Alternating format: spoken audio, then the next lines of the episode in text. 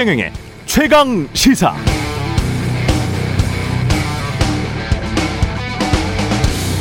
네, 적통이란 정실에서 난 자식의 계통을 뜻합니다. 그러니까 난 적통이다. 이렇게 말하면 넌 적통이 아니다. 넌 반개다라는 의미가 담겨 있죠. 본인이 적통이고 남이 반개라면 본인은 높고 남은 낮다라는 그런 의미겠죠.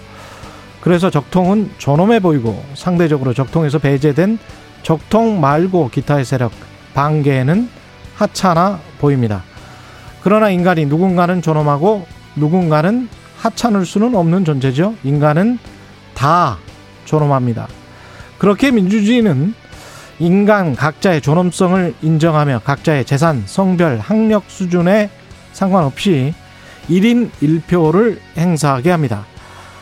제가 좋아하는 영화 뮤지컬 영화인데요. 위대한 쇼맨이라는 영화가 있습니다. 여기에 이게 나야, This is me 라는 노래가 나오는데요.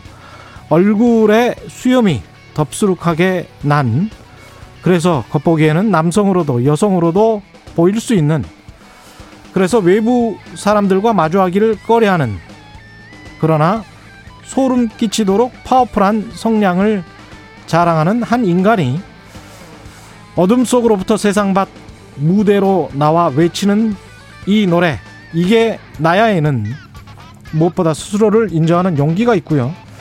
더 이상 주눅들지 않고 당당하게 이 사회에 나의 다름, 나의 존엄성을 인정하라는 절규가 동시에 녹아들어 있죠. 다름에 대한 인정은 포용입니다. 포용이라는 가치는 민주주의를 지탱하는 소중한 근간 중 하나죠. 그러나 내가 바로 적통이야 라는 이런 외침에는 민주주의의 어떤 가치가 녹아 들어가 있는 것인지요. 지금 우리가 왕세자를 뽑고 있는 건 아니지 않습니까? 네, 안녕하십니까. 7월 19일 세상에 이익이 되는 방송 최경령의 최강시사 출발합니다. 저는 KBS 최경령 기자고요. 최경령의 최강 시사 유튜브에 검색하시면 실시간 방송 보실 수 있습니다. 문자 참여는 짧은 문자 50원, 긴 문자 100원이들은 샵 9730 무료인 콩 어플 또는 유튜브에 의견 보내주시기 바랍니다. 이제 일라디오 콩에서도 보이는 라디오로 들을 수 있습니다. 콩 앱 켜시고 일라디오 채널 화면 하단에 캠코더 마크 누르면 일라디오 생방송을 보이는 라디오로 보실 수 있습니다. 오늘 1부에서는 윤석열 전 총장 대선 캠프에 합류한 첫 야당의 중진입니다. 김영환 전 의원 연결해 보고요. 2부에서는 최고의 정치 더불어민주당 강훈식 의원, 국민의힘 성일종 의원 만납니다.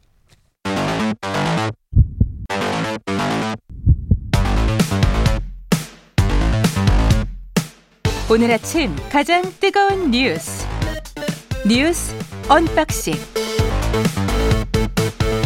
네, 뉴스 unboxing 시작합니다. 민동기 기자, 김민아 시사평론가 나와 있습니다. 안녕하십니까? 안녕하세요. 예, 청해 부대는 귀국하기로 했습니다. 예, 예 근데 짐, 이 장병 300명 가운데요, 61명이 추가 확진이 됐습니다. 음. 그래서 누적 확진자가 68명으로 늘어났고요.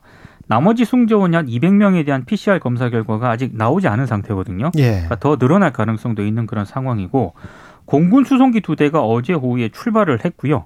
아마 이들 이 수송기에 태워가지고 이 장병들을 데리고 올 것으로 예상이 되고 있습니다. 그러면 이제 내일 도착하나요? 내일 오후쯤에 도착할 것으로 전망이 됩니다. 예. 지금 말씀하셨 듯이 이제 지금 검사를 받은 사람이 100명인데 그 중에 음. 이제 60명 이상 거의 70명 가까이 이제 지금 확진자가 나온 것이기 때문에 아마도 이 남은 200명 중에서도 상당수가 확진자가 될 가능성이 커 보이고요. 그러면 이제 상당히 심각한 문제인데 여기서 좀 우리가 봐야 될 게 이분들의 경우에는 지금 백신 접종이나 이런 것에서 완전히 이제 좀 제외된 형태로 방치돼 있었다 이렇게 봐야 되는 맥락들이 있는 거죠. 그렇죠. 그게 왜 안된 네. 거냐에 대해서 이제 기자들이 물어봤는데 어쨌든 군 음. 당국은 음. 이제 2월달에 이제 어, 이 출항을 했는데 문무대왕함은 음. 그때는 이제 백신 접종이 지금처럼 본격화하지 않은 상태였고 음. 그리고 이후에라도 이제 좀 백신 접종을 위해서 먼저 이제 백신을 가져갈 수는 없었느냐라는 이제 질문에 대해서 그때 초저온 냉동고라든지 이런 시설이 미비했기 때문에 음. 가져갈 수도 없었다. 이렇게 설명을 했습니다. 다만 이게 중간에 이제 그 중간 기착지에 기항을 한다든지 이런 과정에서 외부 접촉이 있었고 음. 여기서 이제 일부가 이제 일부 승조원들의 이제 증상을 나타내서 검사를 했는데 거기서 이제 음성 확인이 나왔고 그래서 네. 안심했다 뭐 이런 설명하는데 음. 이 검사도 또 이제 잘못됐다는 거거든요. 아, 음성 결과가 나왔던 검사도 잘못됐었다. 이게 신속 항원 검사나 이런 거를 통해서 최소한 했어야 되는데 이때 음. 갖고 간 키트가 또 신속 항체 검사였습니다. 그냥 그러니까 자가 진단 키트 비슷한 걸로 그렇죠. 해버렸군요. 근데 그것도 네. 항원 검사면 괜찮은데 항체 검사, 이 항체 검사는 이렇게 이, 이 신속하게 어떤 코로나19 확진 사례를 진단할 수 있는데 쓰는 그런 데가 아니거든요. 예. 이 확진 이 확진된 다음에 2주가 지나서 이 사람 몸에 상체가 형성됐는지를 검사하는 기구지 음. 이게 진단 기구가 그렇게 쓸 수가 없는 키트인데 가져갔다는 겁니다. 그래서 총괄적으로 이게 전체적으로 보면 이 해외 파병 부대에 대해서 코로나19가 발생했을 때 어떻게 대응해야 되는가에 대한 매뉴얼이라든가 이런 여러 가지 기준이 없었던 걸로 지금 파악이 되고 있기 때문에 상당히 문제다. 네, 이런 지적이 안 나올 수 없는 거죠. 그 커버해야 될 내용들이 굉장히 많기 때문에 청해부대 내용은 여기까지 하고요. 비수도권 사적 모임이 지금 4명까지만 오늘부터 오늘부터 2주 동안 2주 동안 비수도권에서도 전 지역에서 사적 모임 인원 4명까지만 허용이 되고요. 예. 다만 지역별 상황 고려해서 거리두기 단계 있지 않습니까? 이건 지자체별로 조정을 하기로 했습니다. 그러니까 왜 전국적으로 통일을 했느냐? 지금 휴가철이랬습니까? 그렇죠. 예. 그러니까 지역 간 이동을 최소화한다는 그런 차원으로 보이고요. 어, 지역별로 사적 모임 제한 인원 차이가 나기 때문에 수도권에 있는 분들이 아무래도 비수도권으로 이동을 해서 어, 유행 확산이 좀 우려했기 때문에 이걸 차단하겠다는 그런 조처로 보이고요. 어제 0시 기준으로 코로나19 신규 확진자가 1,454명이고요. 그리고 어제 0시부터 오후 9시까지 신규 확진자가 또 1,192명으로 집계가 됐거든요. 이 확산세가 좀 좀 잦아들지 않고 있는 게 좀 문제인 것 같습니다. 그렇습니다. 예. 델타 변이 바이러스는 뭐 전 세계적으로 뭐 영국 5만 명 뭐 이렇게 다시 또 확진자 나오고 있더라고요. 이게 뭐 돌파 감염도 아주 쉽게 되나 봐요. 그렇죠. 돌파 감염이라는 게 이제 백신을 뭘 맞았느냐에 따라서도 뭐 정도가 다르긴 하지만 예. 일반적으로 좀 나타나는 현상에 가까워지는 것 같고 그래서 음. 변이 바이러스에 대한 이런 것들이 어 좀 여러모로 경각심이 높아지고 있는데 그래서 이제 우리가 취할 수 있는 거의 유일한 지금 사실은 어 방책이 백신 접종이 이제 완벽하게 되지 않은 상황에서는 음. 거리두기를 강화하는 것밖에 없고 여기서 핵심이 말씀하신 것처럼 수도권과 비수도권의 거리두기 여러 가지 조치에 격차가 있기 때문에 풍선 효과가 발생하는 걸 막는 게 굉장히 지금은 중요한 그런 시점이거든요. 그렇기 때문에 거리두기와 관련돼서 이렇게 5인 이상 모임 금지를 전반적으로 기준을 이제 강화한 것인데 다만 이게 확진자 수를 근본적으로 이제 많이 줄일 수 있을 거냐 그건 이제 아닌 거죠. 음. 급격하게 확산이 되는 지금 말씀하신 변이 바이러스라든가 예. 이런 영향을 최소화하는 데 방점을 둔 것이기 때문에 우리가 스스로 사실은 이제 휴가나 이런 것들에 대해서는 이제는 시원한 집에서 이제 휴가를 즐길 필요가 있다. 예. 네, 이런 상황입니다. 집은 대근 시원하세요? 에어컨 있습니까? 저는 이번에 그래서 에어컨을 네. 보완을 좀 했습니다. 네. 아, 보완을. 그렇습니다. 이래서 이쪽 산업들이 인테리어랄지 집기랄지 뭐 용품이랄지 집에서 쓰는 거 있지 않습니까? 네. 예, 가구랄지 이런 게 또 코로나 19 때 또 성업이었잖아요. 그렇죠. 예. 참알알 수가 없어요. 이런 거 보면 어떤 식의 그 반작용이나 부작용이나 그러니까 다른 집 효과가 나타나는 건지 집콕을 하다 보니까 예. 아무래도 인테리어 이런 쪽에 사람들 관심이 갈 수밖에 없는 그런 상황이죠. 예. 요즘에 게임기도 잘 팔린다고 합니다. 게임기도 예. 민주노총 집회를 참여했던 사람들이 중에서 이제 세명이 확진이 됐습니다. 네. 예. 이세 명은 민주노총 전국 공공운수사회 서비스 노조 관계자들인 거고요. 음. 세명 모두 지난 3일 집회에 참석을 했습니다. 예. 일단 질병관리청에서는 참석자 전원을 대상으로 진단검사를 받으라 이렇게 행정명령을 내렸는데요. 일단 노조의 얘기는 조금 다릅니다. 예. 왜냐하면 3일 집회였다는 거죠? 그렇습니다. 예. 같은 부서에서 근무하는 상근 활동가들이다. 음. 점심 식사를 함께 했기 때문에 감염이 된 것으로 보인다는 게 노조 측의 노조 측의 주장인데요. 그러니까 집회에서는 감염된 게 아닌 것 같다. 그러니까 정부는 지금 마치 집회에서 어, 이 감염이 된 것처럼 발표를 했는데 음. 민주노총은 조금 사실 왜곡이다. 왜냐하면 3일 감염이 됐다면 잠복기가 2주 가까이 된다는 건데 이건 기존 조사 연구 결과를 뒤집는 것이다라고 이제 지금 주장 반박을 하고 있고요. 아, 정부 쪽에서는 그래도 어, 검사를 받으라 좀 이렇게 얘기를 하고 있는 상황입니다. 일단 민주노총은 전수 검사에는 응한다는 그렇죠? 방침입니다. 그래서 음. 전체적으로 이제 집회 참가자들에 대해서는 검사를 하는데 다만 지금 반발하고 있는 포인트가 지금 민 기자님 말씀하신 것처럼 집회에서 이제 이렇게 뭐 집, 아, 이 집회가 어떤 코로나19 집단 감염 온상이 됐거나 예. 그런 상황은 아닌데 그렇게 음. 오인할 수 있도록 발표하고 있는 거 아니냐 이렇게 음. 주장을 한 건데 그 제가 봤을 때는 좀 과민 반응인 것 같아요. 왜냐하면 음. 지금 방역 당국도 이 사례를 이제 분류할 때 음. 집회 관련 감염자를 분류하지 않고 있고 다만 우려가 되는 것은 이 잠복기에 들어가는 이제 감염 사례이고 예. 이게 N차 감염일 가능성도 있는 거 아닙니까? 그렇기 그렇죠. 때문에 예. 역학 조사를 해 봐서 이 집 회와 관련된 감염인지는 확인해야 되는 것이고 그 확인하기 전까지는 그 어떤 가능성도 사실은 배제할 수 없는 게 방역 당국의 입장일 수밖에 없는 거죠. 예. 그래서 최대한 어떤 방역 당국의 조치나 이런 것들에서는 협조하는 모습을 보이면 보이는 것이 이제 우선돼야 될 것 같고 여러 가지 뭐 이걸 기 지금 민주노총 집회를 대상으로 한 여러 가지 정치적 논란 이런 것들이 막 불거지고 있거든요. 음. 이런 논란들은 좀 자제하는 게 맞지 않을까 이런 생각입니다. 맞습니다. 그런 식으로 따지면은 정광훈 담임 목사가 있는 그 사랑제일교회 관련해 가지고 난리 났었잖아요. 네. 네. 관련해서 우리가 그런 이야기를 할 필요도 없는 거죠. 그렇죠. 예. 근데 또 그 사례와 이 사례는 좀 다른 부분도 있습니다. 왜냐하면 예. 이 정강훈 목사 그 교회 사례는 예. 처음부터 확진이 된 사람들이 이 집회에 대거 참석한다고 해서 음. 그걸 막고 그다음에 추가로 검사를 받으라고 했는데 그걸 다 무시하고 이제 집회를 강행한 사례이고 이제 민주노총 사례는 그런 건 아니니까 다르다라고 얘기를 하는데 지금도 대면 예배를 지금 한다면서요? 어제 해가지고요. 어제 네. 했습니다. 네. 그래서 상당히 문제가 됐고, 근데 지금 정광훈 목사의 문제점은 음. 지금 정부의 방역 지침을 사기라고 주장을 하고 있거든요. 사기다. 사기다. 그래서 본인들은 거리두기 3단계 수준의 주일 예배를 강행을 하겠다. 이런 입장을 밝히고 있는 그런 거리두기 상황. 3단계 상황에 네. 자체적으로 판단을 그렇게 자체적으로 판단을 했다는 거고요. 그리고 예.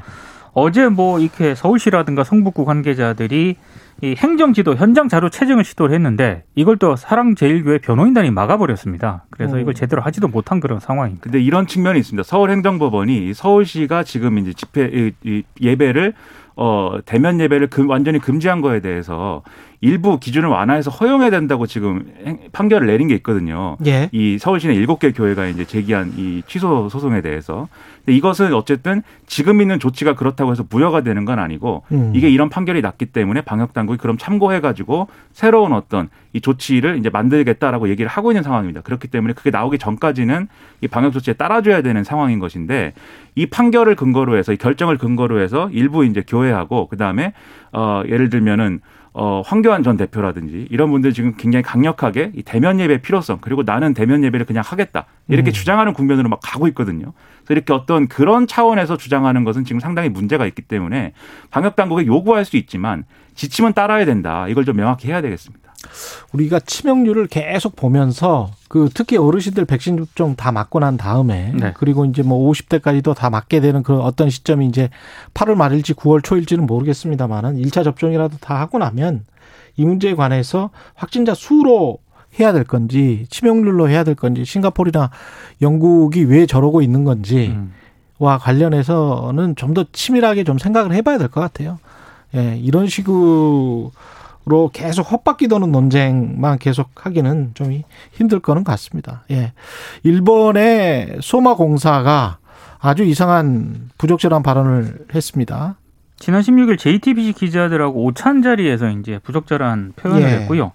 어, 우리 외교부가 주한 일본 대사를 초치해서 엄중히 항의를 했습니다. 그리고 가시적이고 응당한 조치를 신속히 취할 것을 요구했는데 이 조치가 뭘 얘기하냐면 소마공사의 본독 송환을 뜻하는 것으로 보인다고 오늘 언론들이 보도를 하고 있습니다. 그렇군요. 근데 아직까지 일본 정부 쪽에서는 여기에 대한 명확한 입장은 없는 그런 상황이고요. 어, 지금 문재인 대통령이 도쿄올림픽 때 일본을 가냐 마냐 음. 이것 때문에 굉장히 여러 가지 지금 해석들이 나오고 있는데 원래 언론들의 보도를 보면은 오늘쯤에 문재인 대통령의 방일 여부가 결정이 될 것이다 이런 관측이 나온다고 보도를 했거든요. 근데 조금 전에 요미우리 일본 요미우리 신문이 보도한 내용을 보면은 예. 23일에 문재인 대통령하고 스가 요시히데 일본 총리가 어이 첫 대면 정상회담을 할 것이다 이렇게 보도를 하고 있고요. 음. 근데 뭘 얘기할 것인가가 중요한 거 아니겠습니까? 그렇죠. 어, 위안부학 징용 피해자 문제를 둘러싼 문제 등을 협의할 것이다. 이런 보도 내용이 있습니다. 그리고 음. 문제가 됐던 이 소마 공사 있지 않습니까? 예. 문재인 대통령 방일에 맞춰서 경질할 방침이다. 이런 내용이 보도가 되고 있기 때문에 음. 네, 조금 상황을 좀 봐야 될 것 같습니다. 그러니까 이 맥락이 소마 히로이사 총괄공사가 했다는 말이 예. 이게 뭐 부적절한 표현도 표현이지만 예. 우리 정부와 문재인 대통령의 대일 외교에 대한 여러 가지 노력을 상당히 폄하하는 맥락 속에서 나온 얘기였거든요. 음. 그냥 혼자 하는 것이지 우리 정부는 거기에 응할 생각이 전혀 없다라는 취지의 얘기를 막 한 겁니다.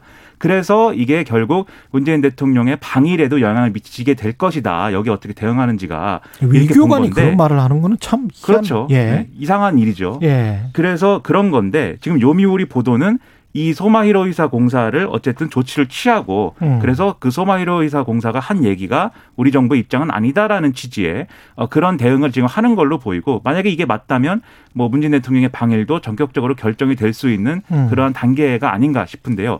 그 요리미우리가 어쨌든 보도한 것이기 때문에 또 우리가 좀 확인을 해줘야 되겠죠. 그렇죠. 네, 봐야 예. 될것 같습니다. 근데 한일 회담이 그 전에 소마공사의 발언 이전에도 우리는 조금 하자라는 그렇죠. 식이었고 일본은 그냥 아주 비, 형식적으로만 나왔던 거 아니에요? 네. 개막식에만 오라는 뜻이었습니다. 예. 네, 회담은 안 그리고 하겠다. 난 다음에 이제 소마공사에 이런 발언이 있었고 소마공사를 뭐 직위에서 해제하는 대신에 그 다음에 마치 정상회담을 열 것처럼 하는 것도 그렇게 기분이 좋지는 않네. 기분은 당연히 좋지 않죠. 예. 이 뭐, 이게 뭐야? 괜히 이렇게 말을 아주 험하게 한 다음에 그러니까 사람 기분 나쁘게 한 다음에 마치 무슨 떡 주듯이 한일 정상회담을 한다는 게 일본 대사관 총괄 공사잖아요. 예. 다른 사석도 아니고 기자단하고 그러니까 말입니다. 있는 자리에서 이런 얘기를 했거든요.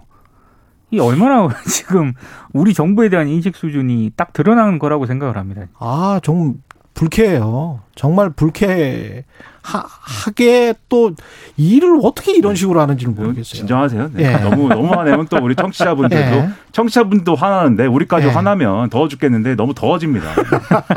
후끈합니다. 예. 이재명, 이낙연 이 두 후보 간에 거의 난타전입니까? 이 정도면?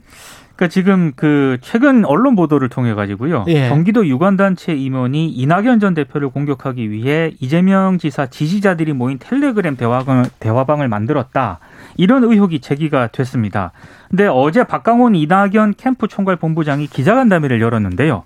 이 사건 들었을 때는 국정원의 여론조작 사건을 떠올리는 국민이 많았을 것이다. 이렇게 주장을 했고 어, 중앙선거관리위원회와 민주당 중앙당의 신속한 조사와 조치를 요구를 했습니다. 음. 여기에 대해서 이재명 지사 쪽에서는 해당 임원을 즉각 직위 해제했다고 밝히긴 했는데 아, 일단 선거법 위반은 아니라고 얘기를 하면서도요 내부 지침에 어긋나는 정치 중립 문제가 될 수 있기 때문에 직위 해제 조사를 직위 해제를 하고 조사 중이다 이렇게 밝히고 있습니다.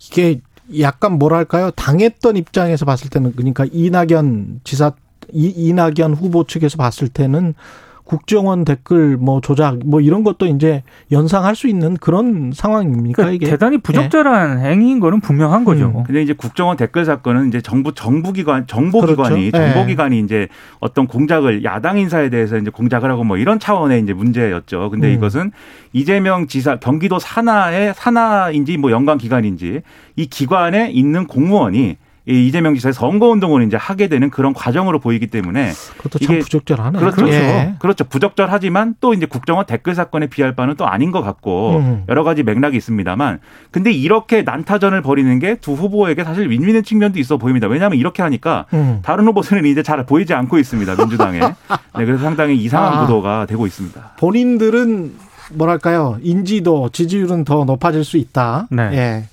그럴 수도 있겠습니다. 뉴스 unboxing 민동기 기자 김민아 시사평론가였습니다. 고맙습니다. 고맙습니다. KBS 라디오 최경련의 최강시사 듣고 계신 지금 시각은 7시 39분으로 향하고 있습니다. 오늘 하루 이슈의 중심. 당신의 아침을 책임지는 직격 인터뷰. 여러분은 지금 KBS 1라디오 최경영의 최강 시사와 함께하고 계십니다. 네, 사선 경력의 김영환 전 미래통합당 의원이 야권의 유력 대선 주자인 윤석열 전 검찰총장 후보 캠프에 합류했습니다. 김 전 의원은 윤석열에게 도가살이 날아들고 있다면서 지금은 윤석열을 지키는 것이 개혁이다. 이렇게 이야기했는데 김영환 전 의원 연결돼 있습니다. 안녕하세요. 안녕하십니까? 예. 조금 바로 잡을 것은 예. 저는 이제 미래통합당에서는 국회의원 한 적이 없고요. 아 마지막이 그쪽이어서 아, 그렇게 예, 제가 예, 말씀드렸었는데 그렇죠. 예, 예. 민주당 사선 의원을 했고 예. 미래통합당에서는 최고위원을 했습니다. 예 맞습니다. 예 예. 네. 바로 잡아주셔서 감사드리고요. 이 중진급 인사가 사실은 저 캠프로 가는 거는 처음인데 어떤 계기가 있었던 건가요? 예, 저는 이제 자청해서 갔고요. 예. 그래서 이제 자원봉사 캠프 합류다 그렇게 이제 말을 하고 있습니다만은 음. 예, 저 개인적으로 이제 강등을 좋아하는 강등해야 된다. 우리는 이제 나이도 예. 들었고 경력도 있고 하니까 예. 우리가 할 수 있는 역할을 찾아서 해야 된다고 생각하는데 예. 지금 어, 아주 화급하다는 생각을 갖게 됐습니다. 어. 에, 단기 필마로 지금 현재 당도 없이 당원도 없이 또 캠프도 부실한 가운데 에, 검증이라는 이름으로 윤석열 전 총장에 대한 탄압이 집중되고 있기 때문에 음. 이 상황에서는 만약에 윤석열을 잃게 된다면 아, 야권 통합이 어려워진다. 아, 야권 통합뿐만 아니라 정권 교체가 어렵다 이렇게 생각하기 때문에 아, 우선은 윤석열을 지키는 것이 개혁이다. 정권 교체의 그런 길이다. 이렇게 생각해서 정권 교체의 문지기가 되겠다. 그렇게 자청해서 갔습니다. 그 지금 말씀하시는 도중에 검증이라는 이름으로 윤석열 전 예, 예. 총장에 대한 탄압이 예, 이루어지고 예. 있다 이렇게 말씀하셨잖아요. 네네. 네네. 이게 지금 검증 차원이 아니고 탄압이다 정권의 탄압이다 이렇게 예, 예. 보시는 겁니까? 예예. 아, 윤석열 총장에 대한 공수처에 지금 현재 신분이 피의자입니다. 예. 공수처 이제 그렇게 돼 있고요. 공처장이 그렇게 말했고, 예. 그다음에 그 수많은 지금 현재 고소건이 지금 접수되고 있고요. 예. 그다음에 에, 검증이라는 이름으로 그 처가와 그 장모님 문제를 포함한 이런 문제에 대한 흠집내기 내지는 뭐 어, 흑색 선전에 가까운 그런 검증되지 않은 얘기들이 난무하고 있기 때문에 예. 이것이 이제 지지율에 영향을 줄 수가 있고 또 후보에 대한 그 시작도 되기 전에 이런 여러 가지 일들이 벌어지고 있기 때문에 이걸 방어를 해야 되는데 정당이 없고 의원이 없고 또 옆에 뭐 실질적인 캠프가 경험이 있는 사람으로 채워지지 못하다 보니까 예. 역시 이제 어려움이 있을 거다 이렇게 이제 심작하고 저라도 가서 도와야겠다 그렇게 생각하고 갔습니다. 그 장모 재판이나 김건희 씨 뭐 논문 관련해서는 네. 네. 일상적인 그냥 검증으로 보이긴 합니다만은 그리고 이제 장모 네네. 재판은 원래부터 진행됐었던 거고요. 네네. 예, 그래서 탄압 정권 차원의 탄압이다 이거는 약간 좀 다른 쪽을 말씀하시는 건가요? 이제 그 일련의 과정인데 지금 예. 이제 윤석열 총장은 이제 대선 후보로 나선 것은 이제 보름밖에 안 됐지만 예. 제 지난 1년 8개월 동안 어, 소위 검찰 개혁을 둘러싼 그 갈등이 있지 않았습니까? 추인 갈등이 있었고 조국 사태가 있었고 예. 또이 이 정부와 검찰총장 살아있는 권력과의 그럼 투쟁이라고 할까요? 그 갈등이 계속 있어 왔기 때문에 그런 과정에서 수사권이 봉쇄되고 인사권이 예, 봉쇄되고 그리고 징계가 올라가고 그런 것들이 다 이제 탄압의 일환인데 그 연장선상 위에서 180석이나 되는 민주당이 집중적으로 다른 후보가 여러 명이 있습니다만은 음. 우리 그 윤석열 후보에만 그 비판이 집중되고 있잖아요. 예. 이제 그런 것을 보기에 따라서는 정치 탄압이다 이렇게 볼 수 있기 때문에 예. 이런 것들에 관해서 누군가는 좀 보호해줘야 할 필요가 있다 그렇게 생각을 하게 됐습니다. 제 생각입니다. 예, 그렇군요. 네. 그 윤석열 전 총장과는 그 전에 어떤 뭐 교류나 친분이 있으셨습니까? 전혀 없었고요. 8일 날 이제 처음 만났는데 아, 그분이 어떻게 해서 물론 그 전에 이제 저한테 전화가 있었고 예. 소통이 있었습니다만은 음. 이제 그 만났을 때 기자들 앞에서 하신 말씀이 에 이제 임 김영환 전 의원은 이제 인문학적인 그런 소양을 갖고 계시고 그다음에 정무적 판단이 있는 분으로 정정해 왔다 이렇게 말씀하시더라고요. 예. 이제 그 말씀 무슨 말씀이냐면 제가 아침마다 페이스북에 글을 올리고 있는데 예. 그 글이 이제 대체적으로 전국에 관한 여러 가지 부분에 뭐 보기에 따라서는 촌철살인 또 무슨 감동적인 rhetoric 이런 것들이 들어 있으니까 예. 그런 걸좀 읽으신 것 같습니다. 아. 네, 그래서 예. 네, 그래서 이제 그 저에 대해서 호감을 갖고 있고 어, 그걸 다 읽었다 이렇게 말씀하시더라고요. 페북 예, 친구셨군요. 네, 친구인지는 모르겠지만 하여튼 읽기는 예. 읽은 것 같습니다. 네. 예. 윤석열을 지키는 것이 개혁이다. 이, 이것은 지지율 때문에 이런 말씀을 하시는 건가요? 그러니까 정권 교체 야권에서는 이제 이른바 정권 교체가 필수적인데 지지율이 가장 높은 사람을 지켜야지 지금 뭘 하고 있는 거냐 이런 질책이신 건가요? 아, 닙니다 그렇지 않습니다. 예. 지지율은 이제 등락이 있을 수 있고 예. 반전이 예. 있을 수 있다고 생각하는데 예. 제가 생각할 때는 지난 2년 아니면 길게 4년 동안 문재인 정권 촛불 정권 이후에 계속 민주당 대세론이 자리를 잡고 있었습니다. 그래서 야당은 연전 연패를 했고요. 예. 그래서 민주당 대세론이 꺾이게 된 것은 이제 조국 사태 이후에 음. 그리고 추윤 갈등 이후에 예. 그리고 문재인 정권과 살아있는 권력과 싸우는 그런 인물이 출연함으로써 음. 이것이 이제 깨졌다고 생각합니다. 예. 그래서 여기 나와 있는 한 10명 정도의 그런 지도자가 있지만 윤석열은 이미 1년 8개월 내지 2년 동안 싸워서 이긴 경험이 있고 싸우는 결기와 그 능력을 검증받았다. 그 저는 그렇게 생각을 하고 있어요. 예. 그래서 이제 그것이 지지율로 나타난 것이라고 생각하기 때문에 음. 그런 면에서 이분이 정권 교체 내지는 야권 통합에서 사라지게 된다면 예. 이건 우리 야권의 큰 손실이 되고 정권 교체의 큰 적신호가 될 것이다. 이것은 분명하다고 생각합니다. 만일의 경우에 경쟁 과정에서 윤석열보다 더 좋은 후보가 나오고 또 그런 경쟁력의 후보가 나오면은 안정적인 정권 교체가 될 수 있지만 후보 토론이나 단일화 과정 거치지 않은 상태에서 윤석열이 지금 만약 함몰되거나 패퇴되는 그런 상황이 온다면 이것은 내년 3월 9일에 큰 적신호가 된다고 생각하기 때문에 지금으로서는 이길 뿐 또 싸워서 이긴 경험이 있는 그런 능력과 자질이 있는 분은 에, 윤석열밖에는 안 보이기 때문에 음. 제가 뭐 여러 번의 정권 교체와 또 이런 과정에서 김대중 정부에서 저 정세 분석실장을 4년이나 했고요. 예.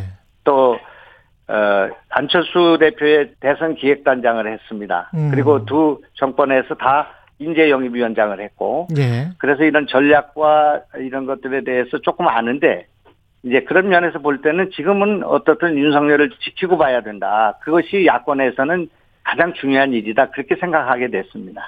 국민의 힘이 충분히 보호해주지 못 못하고 있다 이렇게 생각을 하시나요? 어, 국민의힘은 그것도 못할 뿐만 아니라 예. 정권에 대한 견제가 지금 대단히 미흡하고 부족하다고 생각합니다. 예. 에, 그러니까 지금 어, 어떻든 여러 가지 그 새로운 변화를 시도는 하고 있지만은 음. 지금은 문재인 정권의 실정이 지금 계속 이어지고 있음에도 불구하고 이런 문제들을 적극적으로 대처하고 그렇게 해서 어, 야권 어, 승리의 그런 발판과 기반을 만들어야 되는 제1야당의 그런 역할로 볼 때 미흡한 점이 많이 있다고 생각하고요. 예. 또 시각을 넓혀서 야권 전체를 지금 보호해야 될 국민의 힘이 예. 그 당에 들어오느냐 안 들어오느냐 버스에 타느냐 안 타느냐 뭐 이런 음. 문제에 집착하고 있다고 생각해요. 그래서 예. 우리가 볼 때는 이것이 이제 나라를 생각할 때 야권이 승리하는 것이 중요하지 음. 국민의 힘이 승리하는 것만이 중요한 것은 아닌데 음. 그런 면에서는 조금 더 소화적인 생각을 버리고 큰 생각을 해줬으면 좋겠고 특히 국민의 그 큰 사랑과 지금 존경을 받고 있는 이준석 대표께서 예. 지금 대여 어, 노선을 좀 정비해야 된다 그렇게 생각합니다. 국민의힘 입장에서는 입당을 해야 제대로 지켜줄 텐데 입당을 안 하고 있, 는 게 좀 문제 아니냐. 최재형 전 감사원장은 바로 입당했는데 이렇게 말할 수도 있을 것 같습니다. 예, 예. 그러면 그건 이해 충분히 이해가 되고요. 예. 어, 그러니까 지금 이제 제가 이번에 가서 이제 그 윤 총장님을 뵀을 때 예. 그 제가 느낀 건데 아 저래서 우리 캠프에 당원들과 음. 또 중진들이 이렇게 포진을 못 하고 계시구나 하는 생각을 갖게 된 것은 예. 일단 당에 입당을 못 하셨잖아요. 그러니까 저 같은 사람 가까운 사람 또 의사를 표방한 저한테도 아이 그 김현 와서 이거 이거 이런 일을 좀 해주십시오 이렇게 말씀을 못 하시더라고요. 어, 이제 그런 예. 이제 조건이 그 당 문제와도 관련이 있는 거 아니겠습니까? 음. 네, 그래서 충분히 그런 문제들이 있고 그럼에도 불구하고 당 밖에서 어, 국민의힘에 들어가지 못하면서도 윤석열의 정권 교체에 참여하고자 하는 국민들을 크게 그렇게 엮어야 되겠다. 크게 그 지지를 받아야겠다 하는 음. 생각을 갖고 지금 이 제3지대에 사는 일은 외롭지만 의미 있는 일이라고 생각합니다. 그러면 지금 당, 당장의 어떤 입당 계획은 없는 거네요? 윤석열 전 총장은? 어, 아직 시간은 있다고 생각합니다. 지금 예. 당이 아마 8월 말에 이제 그 경선이 시작되니까요. 예, 조금 연기될 그러니까, 수도 있을 것 같고요. 예, 예, 예. 그래서 이제 그런 시간적 여유 동안에 예. 충분히 이런 노력을 하면서 예. 국민들의 예. 그런 어, 이거에 대한 평가가 있는지, 음. 또 그렇게 해서 일정한 소득과 외연이 확장되는지, 음. 중도와 진보 세력까지를 포괄하지 않고는 선거에 쉽게 이길 수도 없을 뿐만 아니라 선거 이기고 난 뒤에도 국민 통합이 이루어지지 못해서 또 예. 진영 논리로 그렇게 개파 정치로 이렇게 흐를 가능성이 있기 때문에 예. 이런 어, 문제 의식은 정당하고 어, 바람직하고 적극적인 그 어, 후보가 될 사람이 갖춰야 되는 생각이긴 한데 예. 그러나 이것이 이제 국민한테 피로감을 주고 또 국민의힘 지지자와 당원들이 주력군이기 때문에 음. 이분들에게 어떻든 불안감을 줘서는 안 되기 때문에 음. 이런 문제까지 다 고려해서 어, 윤석열 후보가 결정해야 될 문제다 그렇게 생각하고 있습니다. 보시기에 입당은 할 것 같습니까? 어떠세요? 아, 그럼 뭐 제가 여기서 얘기했다가 예. 제가 지금 겨우 지금 자청에서 부대변인 자리를 지금 자청에서 맡고 있는데 아 부대변인 맡으셨군요. 예. 아니 제가 그냥 자청에서, 자청에서 하신 거군요. 예. 예. 그런데 그마저도 잘릴 가능성이 있기 때문에 좀 조심해서. 예. 낮은, 낮은 자리에 임하고 계신데 이 윤 전 총장 그 지지율이 그래도 뭐뭐 뭐 1, 2는 계속 다투고는 있습니다만 추세적으로는 하락세라는 게 이제 여론조사 전문가들의 의견인 것 같거든요. 예, 전문가들 가운데 저도 전문가인데요. 예. 저도 뭐 700여 차례 여론조사를 해보고 여론을 지금 유의해서 보고 있는데 어제 예. 갤럽까지 다 백데이터를 가지고 보고 있는데 음. 대세에 영향이 없습니다. 지금. 대세에 영향이 없다. 에, 에, 왜냐하면 지금은 민주당이 대선 경선을 하고 있습니다. 음. 알고 계시죠? 예, 그렇죠. 이재명, 예. 이낙연이 주로 네가티브를 많이 하고 있습니다만은 그래도 신문을 장식하고 관심이 거기에 가 있어요. 아, 그쪽에서 소리가 그리고, 나기 때문에. 아, 그것도 있고요. 예. 거기서 100만 명 가까운 사람을 지금 동원하고 있습니다. 선거인단으로. 음, 예. 그렇기 때문에 자연히 야권의 지지가 높고 여권의 지지가 내려가서 그것이 역전이 돼가지고 야권 후보 전체를 합친 게 40 몇 퍼센트밖에 안 되고요. 42 퍼센트. 예. 여권 후보를 전부 합치면 60 몇 퍼센트로 가 있는 지역위에서 여론조사가 진행됩니다. 예. 그리고 문재인 대통령의 국정 지지율이 거의 5 내지 10%가 상승해 있는 상황이고요. 그렇더라고요. 지금. 예. 네, 그거는 이제 코로나 때문에 그렇습니다. 코로나가 음. 진행되면 사람들은 왜 코로나 때문에 여권 지지가 올라가는지를 잘 이해를 못하고 계시지만 제가 지난 총선에 경험을 해보면 야당은 정권 교체론 또는 야당은 정권 심판론에 집중하고 있지 않습니까? 예. 이제 그런데 그것이 코로나가 오게 되면 그게 희석됩니다. 대화에서도 사라지고 백신 맞았냐 안 맞았냐 또 지금 코로나가 어떻게 됐냐 뭐 이런 것들에 관심을 모으게 되기 때문에 대통령의 심판의 화살이 어디 허공으로 날아가 버리는 겁니다. 음. 그렇기 때문에 문재인 대통령이 잘하는 게 아무것도 없는데도 불구하고 국정 지지율이 높아지고 있는 것은 코로나의 영향이 크고요. 예. 그리고 직접적으로는 정권 심판론이 사라졌고 거기다가 지금 야당의 그 대표와 야당 지도부가 쇼윙과 이벤트, 퍼포먼스 이런 것들을 갖고 이제 상당히 국민들한테 어필을 했지만 그 사이에 여당에 대한 견제가 사라지고 빠져나갔다. 그렇게 봐야 되는 것이 옳다. 그런 과정에서 아주 65대 어, 35 지형에서 한 여론조사가 지난번에 그 정권 교체론이 60% 음. 정도 예. 그리고 정권 유지론이 40% 정도 되는 지형구에서 한 조사였거든요. 그 전에. 예. 예. 그러나 지금은 이제 55대 45 아니면 50대 뭐 50 이런 정도의 지형에서 가기 때문에 당연히 윤석열 총장에 대한 지지는 조금 내려가서 격차가 좁아, 좁아지는 것 뿐이지. 예. 만약 이상 지류가 있다면 야권 아, 지형이 예. 야권 지형에서 윤석열을 제압하는 후보가 나와야 되는데 그건 없고요. 예, 의원님 저 그럼, 앞으로도 예. 그 모시고 들어야 될 말씀이 많을 많을 것 같기 때문에 또 모시겠습니다. 아, 예, 오늘 여기까지 하죠. 예, 예. 네. 예, 김영환 네, 전 고맙습니다. 의원이었습니다. 고맙습니다. 고맙습니다.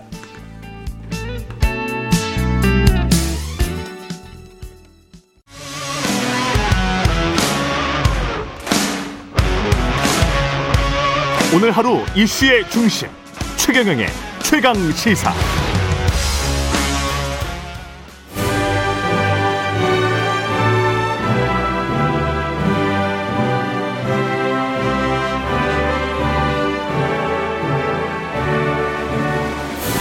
네, 전국의 가장 뜨거운 현안을 여야 의원 두 분과 이야기 나눠보는 최고 정치 오늘도 여야 의원 두 분 나와 계십니다. 더불어민주당 강훈식 의원님 안녕하십니까? 네, 안녕하세요. 예, 국민의힘 송일종 의원님 안녕하십니까? 네, 안녕하셨습니까? 최경룡의 최강 시사 유튜브에 검색하시면 실시간 방송 보실 수 있습니다. 스마트폰 콩으로 보내시면 무료고요. 문자 참여는 짧은 문자 50원, 긴 문자 100원이들은 샵 9730 무료인 콩 어플 또는 유튜브에 의견 보내주시기 바랍니다. 아, 여당 이야기부터 먼저 해야 될 것 같은데요. 이재명 대 반 이재명 뭐 이랬다가 이낙연 대 반 이낙연 이랬다가 두 분이 또 엄청나게 싸우다가 뭐 밖에서 보면 그런 양상인 것 같은데 어떻게 보세요? 제가 뭐 대선 기획단장으로 개인 간의 상승세 여부를 뭐 편하게 예. 말씀드리긴 참 어렵긴 합니다. 예. 근데 이제 저는 좀 주목하고 싶은 건 어쨌든 그 후보들을 중심으로 당 선거가 국민적 관심을 끌기 시작했다는 거고요. 음. 그로 인해서 사실은 범여권 후보들이 지지율이 어, 지지율 합이 3개월 만에 범야권을 압도하기 시작했습니다. 아, 지지율 합? 예, 그게 예. 이제 재미있는 건데요. 그래서 뭐, 어, 뭐 여론조사에 따르면 이제 범여의 합이 이제 50%를 넘었거든요. 아. 그리고 범야는 이제 44%까지 떨어졌어요. 예. 그래서 이제 결국은 이게 본격적으로 경선이 좀 더더 더 어, 경선 컨벤션 효과라고 하죠. 예. 집중되고 이러면 이재명, 이낙연 후보의 정책 대결이 좀 더 더 선명해질 거라고 보고 있기 때문에 예. 이제부터는 어, 정책은 선명하게 좀 나올 겁니다. 여당에서. 근데 예. 아직은 야권 후보들은 뭐 뚜렷한 정책을 말하는 적은 없어요. 어. 뭐 드러난 것도 없고 윤석열 후보나 또 뭐 최재형 후보나 기억나는 음. 정책이 없잖아요. 그래서 이제 이제부터는 좀 그렇게 좀 더더 더 국민적 관심이 정책을 중심으로 아 미래가 이렇게 바뀌겠구나 하는 기대감으로 좀 모아질 거라고 저는 생각하고 있습니다. 지지율의 합이 지금 더 높아졌다. 이거는 뭐 고무적이다 이렇게 말씀을 하셨는데 어떻게 보십니까?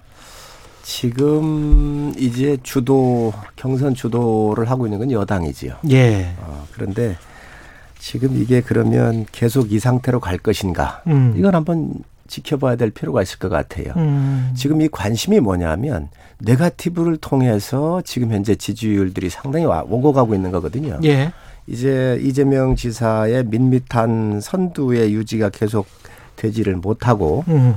어, 이 이낙연 후보 쪽에서의 아주 강한 그러한 여러 가지 이재명 지사의 취약점이 있잖아요. 쌍용과 애인 문제 아닙니까? 이제 이런 부분들이 이제 이제 불거지고 공격을 하면서 이게 예. 흥미를 끌기 시작을 했는데 그것들이 예.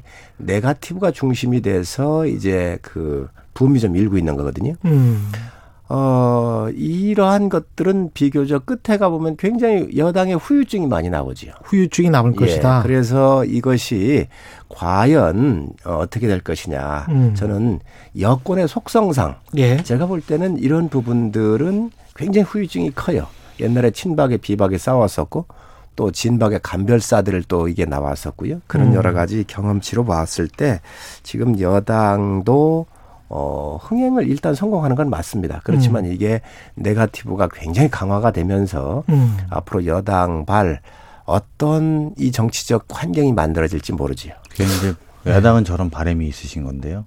예, 저희 저희는 바람일 뿐이다. 바람이죠. 왜냐하면 네. 이게 뭐 네거티브든 뭐든 간에 없었던 이야기가 나오는 게 아니에요. 이 네. 후보들이 공통점들이 다 지난번에 출마를 해본 사람입니다. 뭐 도지사가 네. 되었던 아니면 뭐 어, 뭐 또는 총리로서 청문회에 거쳤던 예를 들면 또는 국민으로부터 여러 번의 선택들을 받았던 분들이에요. 이게 지금 나오는 게 뭐 새로운 이슈나든지 새로운 내용들이 아니라서 음. 환기시키는 정도 수준이거든요. 그래서 조금 야당의 후보들을 우리가 검증하는 국면하고 좀 다른 국면이다. 야당은 다 새로운 내용들이 매일매일 나오고 있는 거잖아요. 예. 그래서 야당의 뭐 윤석열 후보도 뭐 장모권이라든지 뭐 부인권이라든지 이게 자꾸만 새로운 것들이 계속 나오는 반면에 여기는 이미 선거를 통해서 됐던 문제들을 예. 다시 한번 확인하는 수준이기 때문에 결정적으로 뭐 이게 회복 불가능한 관계로 가, 갈 거다 이렇게 보기에는 좀 과도한 측면이 있다. 저는 오히려 그런 것들은 좀 차분해. 그러니까 의뢰이 한번 겪어야 되는 누구나 후보라면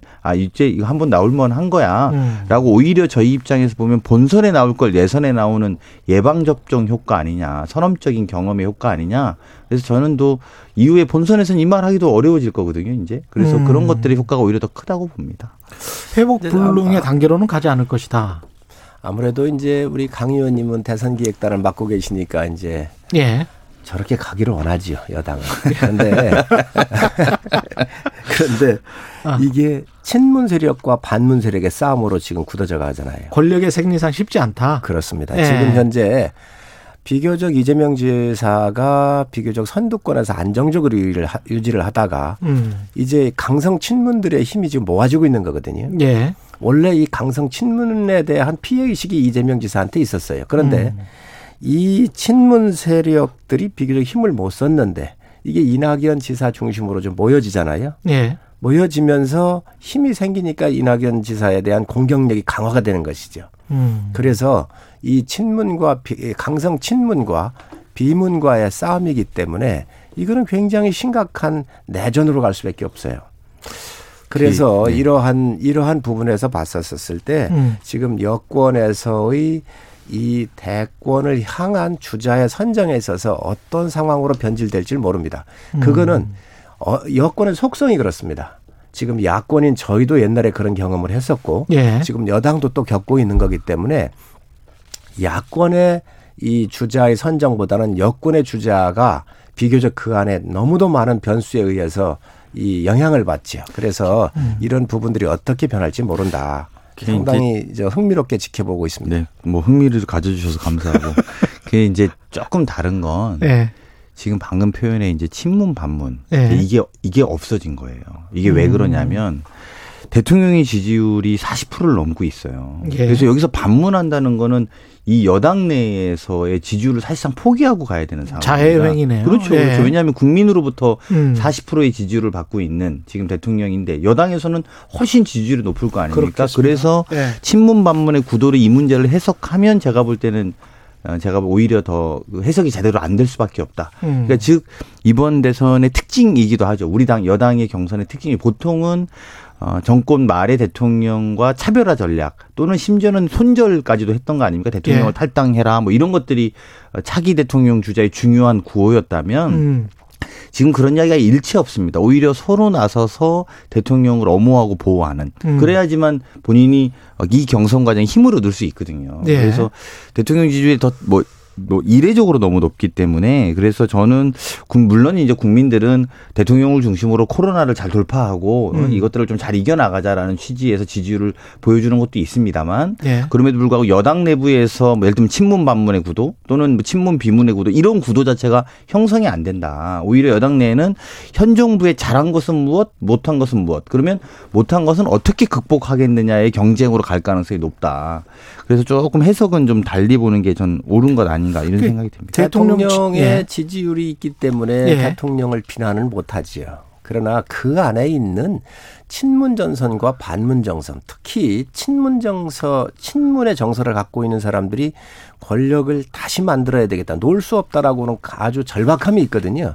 그런데 이분들이 예. 비교적 마이너였단 말이지요. 음. 마이너였단 말이죠. 물론 전에는 상당히 아주 1등 주자였다가 마이너로 추락을 했다가 지금 다시 올라오는 와중인데 음. 이거에 대한 견제가 있, 있지 않을 수가 없어요. 그게 권력의 속성상. 그렇기 때문에 지금은 현재 코로나가 지금 현재 4차 대유행을 하고 있기 때문에 국민들께서 이 극복을 하고 해서 대통령이 지지를 몰아주는 건 맞습니다. 음. 그러나 이것들이 언제까지 갈 수, 갈 것인가 우리가 한번 지켜봐야 될 문제고요. 적통 논란 같은 음. 경우도 지금 비슷한 맥락에서 나오는 겁니까 혹시? 그렇습니다. 뭐 그렇게 봐야죠. 내가, 내가 소위 말하는 적자다 민주당에 예. 이런 이야기는 어, 큰 틀에서 보면 지지자들에게 문재인 정부 또는 그 이전에 우리 민주정부들 김대중, 음. 노무현, 네. 문재인으로 예를 들면 민주정부 사기라고 표현하는데 네. 당내에서 그런 정부를 이어나갈 수 있는 것을 내가 더 잘할 수 있다라고 이제 쟁점들을 만들어내려고 하고 있는 거예요. 그래서 네. 나는 더 적통이고 저쪽은 적통이 아니다라는 식의 쟁점을 만들고는 있습니다만 그런 논쟁들도 그 안에 있다 이렇게 보면 되 이제 핵심은 뭐 어쨌든 더 어디가 더 다양성을 보장해주고 열린 마음을 갖고 있고 또 깨어 있는 의식이 누군냐 이게 음. 이제 우리 당원들의 관심사고요. 그런 것들이 민주당의 가치다 이렇게 보는 토론들이 더 이어질 거라고 기대하고 있습니다. 아니 그런 적통... 게 가치라면 뭐 적통이라는 단어는 좀 약간 좀 너무 고색창연하지 않나요? 그러면 네. 이 적통을 쓴다는 것 자체가 예. 불리하다는 네. 것이지요. 네. 그렇지 않습니까? 지금 자기가 선두에 음. 완벽한 1위로서의 등극을 하고 있다고 한다면 적통을 굳이 이야기하겠어요. 뭐로 얘기를 하겠어요? 1등은 지금 현재 비문에 이낙연 저, 저 이재명 지사가 1등을 하고 있잖아요. 음. 그러다가 보니까 지금 현재 이 친문들이 거기에 적통농제 적통농제 논쟁을 지금 불붙고 있는 것이죠. 이 예. 적통이라고 하는 게 참 그 아주 원시적인 이야기죠. 예. 지금 권력은요. 예, 권력은 예. 자기 능력으로 하는 거예요. 음. 그리고 새로운 권력의 탄생은 본인의 목들이에요. 음. 그런데 얼마나 부족하면 내가 누구누구한테 지금 대통령 지지율이 높으니까 내가 누구의 적자라고 얘기한다는 것 자체가 이게 원시적인 겁니다. 그렇기 때문에 아마 지금 이 적통 농쟁까지 붙는 걸 봐서 그만큼 치열한 여권에 지금 현재 상황을 말해주고 있다고 말씀드립니다. 강호님, 예. 아니 뭐 저는 저렇게 우리 당이 적통 논쟁에 우리 야당 의원님이 관심이 있는지 몰랐습니다만 예. 갑자기 노회찬 의원님이 생각나면서 예. 외계인이 침략하면 일본하고도 손잡는다는데 그그 아. 그, 그 저렇게까지 야당에서 야박하게 말씀하시니 우리 당은 똘똘 뭉치겠다는 생각은 듭니다. 너무 걱정 안 하셔도 됩니다. 예. 경선은 지금 연기는 거의 확실한 것 같고요. 네, 오늘 예. 오전에 예. 오늘 오전에 그 최고위원회에서 논의하고 아마 당무위원회 올려서 결정할 것 같고요. 시기까지 결정이 됩니까? 그 경선 연기를 얼마나 할 것인지 예. 그 시기가 쟁점이겠죠 아무래도. 예. 어느 정도로 예상하세요? 그건 제가 말씀하기가 좀 쉽지 않을 것 같고 예. 그 다만 이제 현재의 코로나 상황에 따른 위급성 시급성에 대한 판단이니까요. 예. 그래서 이게 물론 뭐 연기한다고 또 나아진다는 보장이 또 없어요. 음. 또 그래서 또 그 그런 것들도 고민일 거고요. 하지만 또 연기 이 입장을 안 가지면 또 국민들 눈에는 지금 우리는 다 코로나로 저녁도 둘 이상 못 먹게 하면서 어떻게 당신들은 선거를 계속 하느냐 예. 이런 것들에 대한 국민적 눈높이들도 우리가 맞고요. 고려해야 되니까 예. 아마 오전에 있을 최고위원회에서 결정할 거라고 봅니다. 음. 저는 이것도 민주당의 말이죠. 국민들한테 반성부터 해야 한다고 생각을 해요. 사죄부터. 왜 그러냐면 집값을 다 올려놔 가지고 2030, 40들 말이죠. 꿈을 다 짓밟아 버렸어요. 음. 집 하나 사는 게 이제 아주 뭐 요만해졌잖아요. 예. 자, 그런데 이제는 백신을 제때 구하지 못해서 지금 현재 이 경선까지 연기를 하게 되잖아요. 그러면 백신은 어떻게 했어요? CEO, 모더나 CEO하고 대통령께서 통화해서 2, 4분께 다 들어온다 그랬거든요. 그래서 이러한 상황이 왔기 때문에 경선 연기하면서 저는 국민들한테 이 스케줄대로 하지 못한 거에 대한 양해부터 구해야 음. 경선 연기하는 것도 전 명분이 있다라고 생각을 해요. 한 13분 정도 지났기 때문에 야권으로 넘어가는 것이 시간상 맞을 것 같습니다. 이제 공격을 받을 시간이 네, 된 거죠. 지금 저 윤석열 전 총장 같은 경우는 전반적으로 지지율이 하락세라는 거는 뭐 전문가들 의견이 비슷한 것 같고요. 근데 이 추세를 되돌려야 될 것 같은데 그 모멘텀을 어디서 만들 것이냐 그것도 좀 고민인 것 같고 그러는 사이에 최재형 전 감사원장은 어, 사태 보름여 만에 국민의 힘으로 전격 입당을 했습니다. 이 판세가 이렇게 되면은 요동칠 것 같기도 하고요. 사람들 마음도 그렇고 어떻게 보십니까? 음, 저는 요동친다고 네. 봅니다. 음. 정치인한테 제가 늘 말씀드렸지만 정치인한테 가장 중요한 게 정당이에요. 네. 이 정당을 자기가 꿈을 꿈을 이루어질 수 있는 이 집이 없이는 어떤 것도 할 수가 없잖아요. 그런데 어, 지금 이렇게 봤었을 때 높은 지지율을 가지고 있는 윤 총장은 좀 천천히 들어오려고 하는 그런 생각을 가지고 있고 또 최재형 전 원장 같은 경우는 전격적으로 들어와서 예. 어, 이제 경선에 어, 아주 그 스타트 라인에 섰단 말이죠. 이제 불 붙기 시작을 했는데 그 결단을 한 면에서는 최재형 원장이 상당히 잘했다라고 판단합니다. 음. 이제 그래도 더 이상 이제 밖에 있는 윤석열 총장을 막느라고 힘을 좀 들 쓰시겠다. 좀 손절하고 이제 최재형 후보의 힘 약간 막는데 손절의 분위기가 있는 예, 것 손절 같아요. 분위기가 확 느껴지는 확, 멘트인데요. 예, 이제 안 들어온 예. 사람은 우리가 챙기지 않겠다라는 예. 손절 분위기가 확 느껴지고 다행입니다. 그렇게 손절하셔야 됩니다. 그래 예. 들어오게 하셔야죠. 그래서 예. 윤석열 총장은 더 안 맞겠구나 이런 생각이 좀 들고요. 최재형 감사원장은 이례적으로 들어갔죠. 사실은 그 보통의 조금은 이례적이라는 것은 감사원장을 하다가 17일 만에 가는 거는 사실은 그러니까요. 이 충청도식이 이례적인 거죠. 잘한다 이런 느낌이거든요, 일종의. 아. 그러니까 그건 사실은 굉장히 이례적인 거죠. 우리가 헌법으로 보장 임기를 보장하고 있는 몇 개 안 되는 직위가 있습니다. 음. 그게 대통령 이게 이제 임기 5년을 헌법에 보장하고 있고 대법관과 헌법재판관이 6년으로 헌법에 보장돼 있습니다. 예. 그리고 감사원장이 4년으로 헌법에 보장돼 있습니다. 검찰총장은 임기가 보장돼 있긴데 돼 있긴 한데 이게 검찰청법상에 보장돼 있는 거예요. 이게 음. 그렇게 무게 있게 보지는 않는 거예요. 예. 이게 헌법을 임기를 보장해 준 건 그만큼 이제 본인의 위치와 또 국민들의 염원이 그 역할을 준 것이거든요. 이거를 깨고 나간 지 17일 만에 야당의 전격 입당했다. 저는 정뭐 뭐 헌법을 그렇게 배신하고 깰 정도면 앞으로 국민 배신하는 건 별 일이 아니다. 저는 이렇게 생각이 들고요. 어. 그런 면에서 보면 최재형 전 감사원장의 입당이 뭐 지금은 야권의 뚜렷한 주자가 없으니까 반기고 환영할 만한 일이겠습니다만 음. 국민들로부터는 굉장히 불행한 일이라고 생각합니다. 헌법을 훼손한 게 어딘가요? 이 정권입니다. 음. 지금 감사원, 검찰 다 정치적 중립성을 헌법으로 보장돼 있지 않나요? 그런데 그 감사원장 같은 경우, 검찰총장 같은 경우 이 정권의 가장 아픈 아킬레스건 이런 부분들 수사하거나 조사를 할 때 정치적 힘을 동원해 가지고 다 무력화시켰거든요. 김오수 검찰총장 같은 경우는 얼마나 정치적으로 bias 되는 사람입니까? 이 사람을 갖다가 감사위원으로 임명을 하려 그랬어요. 그걸 막은 게 누구예요? 최재형 원장입니다. 월성 원전 같은 경우 이 정권에서 가장 아픈 부분이에요. 그 공무원이 주말에 들어가 가지고 444건의 문서를 다 파기하는데 이러한 범죄 행위를 하는데 이거를 막으려고 했던 게 이 정권 아닙니까? 울산 부정 사건에서부터 라임 옵티머스 사건 사건 같은 경우 이 정권의 부정과 비리를 다 파헤쳤었던 게 윤석열 총장이거든요. 그래서 살아있는 권력도 수사하라고 대통령께서 지침을 줬었던 사람이에요. 정권이에요. 그런데 그러한 총장에 대해서 내쫓으려고 얼마나 노력을 했습니까? 민주당 정권이 얼마나 했습니까? 추미애 장관이 얼마나 했습니까? 자, 이 정치적 중립성, 헌법을 다 훼손해 놓고 이거를 지키려고 하다 하다가 안 되니까 이 나라가 망가진 거거든요. 그러다가 보니 아, 이 나라가 안 되겠다. 나라도 나서서 국민한테 알리고 이 제도로서 정치에 들어가 가지고 이러한 것들 바로 잡아야 되겠다라고 나온 사람들이에요. 물론 감사원장 또 검찰총장을 하면서 나오는 선례가 좋은 선례는 아니지만 이런 분들이 나올 수밖에 없도록 만들었던 것은 이 정권이다. 자. 이 정권이 반성을 하지 않고 지금 저주와 험담을 퍼부, 으면서 이, 이 주자들에 대해서 정치적 중립성을 훼손했다라고 얘기한다는 아니, 것은 이제 저는 굉장히 문제가 있다고 봐요. 성원님하고 토론 여러 번 하니까 네. 이렇게 딱 패턴이 있으셔요. 자, 보면 막 옛날 이야기 막 하실 때 아. 보면 약간 좀, 네. 아, 좀 담백하지 않으실 때가 있어요. 그러니까 네. 뭐 그, 그냥 사실은 감사원장이 잘못한 거거든요. 헌법 깨고 나온 거는. 아니, 근데 이 정권이 아니, 그러니까. 그분들을 아, 저, 저도 잠깐 말씀, 저도 말씀드릴게요. 예. 지키지 못하도록 아니, 그러니까 한 것부터 반성을 저도 말씀드릴게요. 거예요. 저도 말씀드릴게요. 그러니까 이렇게 되면 막 옛날에 이것저것 다 여기다가 해서 정권의 문제다 이렇게 항상 하시는데 예. 그뭐 정권으로부터 그런 그런 것이 있었다고 하기에는 그걸 헌법으로 보장해 놨으니까 음. 그런 게 있더라도 그 자리를 지키고 감사원을 해라라고 한 게 이 법의 헌법의 취지죠. 근데 그거를 마치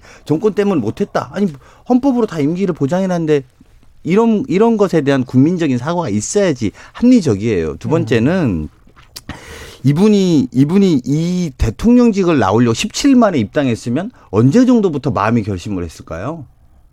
저는 한 1년 이상 전에 마음 준비했다고 봅니다. 음. 그러니까 그 시점이 아까 말한 김호수 총장을 임명하는 시점이었고 예. 작년 4월 달이었어요. 그게 예를 들어서. 예. 작년 4월에 그 고리 월성 원자력에 관련된 거 발표하겠다고 계속 회의를 감사 감사위원들 회의를 계속 소집했습니다. 감사원장이. 네. 그러면서 네. 그때 그런 이야기가 나왔던 거거든요. 그래서 이미 사실은 감사원에 있는 직원들 또 그분 원, 장을 따랐던 분들은 아 이미 우린 정치적으로 그분의 정치적 목표에 의해서 이렇게 왔던 거 아니냐라는 스스로의 자기감 같은 게 있는 거예요. 그러니까 저는 야당에서 그렇게 주장할 수는 있습니다만 이분의 행복만 놓고 보면 1번 담백하게 그러면 감사원장이 헌법으로 보장되고 깨고 나온 게 잘했다는 건가요? 잘못하신 거잖아요. 그러면 사과해야죠. 제가 헌법을 이래저래 어겼습니다. 음. 그럼 뭐 탄압했다라는 건 정치적 주장이니까 그거는 주장하실 수는 있다고 봐요. 근데 그거가 저는 문제가 아니라 대통령이 되겠다는 분인데 헌법을 깨고 나왔어. 근데 아무런 사과가 없어. 그럼 국민들을 나중에 배신하는 것도 아무렇지도 않게 하실 분이에요. 그러니까 그런 면에서 잘못됐다고 지적을 하면 뭐 그건 잘못된 겁니다. 음. 앞으로 하지만 제가 국민을 배반하지는 않겠습니다. 배신하지는 않겠습니다. 이렇게 이야기하는 게 순리고 그리고 나서 정치인으로 평가받겠다. 이렇게 말씀하시는 게 제가 볼 땐 도리다. 그렇지 않으면 아무리 뭐라고 해도 뭐 정권의 탄압 뭐 이렇게 뭐 롭티머스 라임 뭐 오늘 한참 이야기하셨는데 그게 막 와닿지는 않아요. 제가 볼 때는 객관적으로. 여당 의원에서 와닿지 않는 것이고요. 국민들은 와닿을 거예요. 왜 그러냐면 네. 이러한 분들이 나가지 않도록 관리를 여당이 했어야 돼요. 그렇잖아요. 이 정권에서 얼마나 칭송을 많이 했습니까? 윤석열 청장 임명할 때, 임명할 때, 그리고 최재형 감사원장 임명할 때 이 정권이 입이 침이 마르도록 정말 칭찬을 많이 했거든요. 그런 분들 모셔다가 이 정권의 아픈 부분을 손대니까 올바로 국가를 위해서 일을 하니까 탄압하고 이분들 못 살게 한 거예요.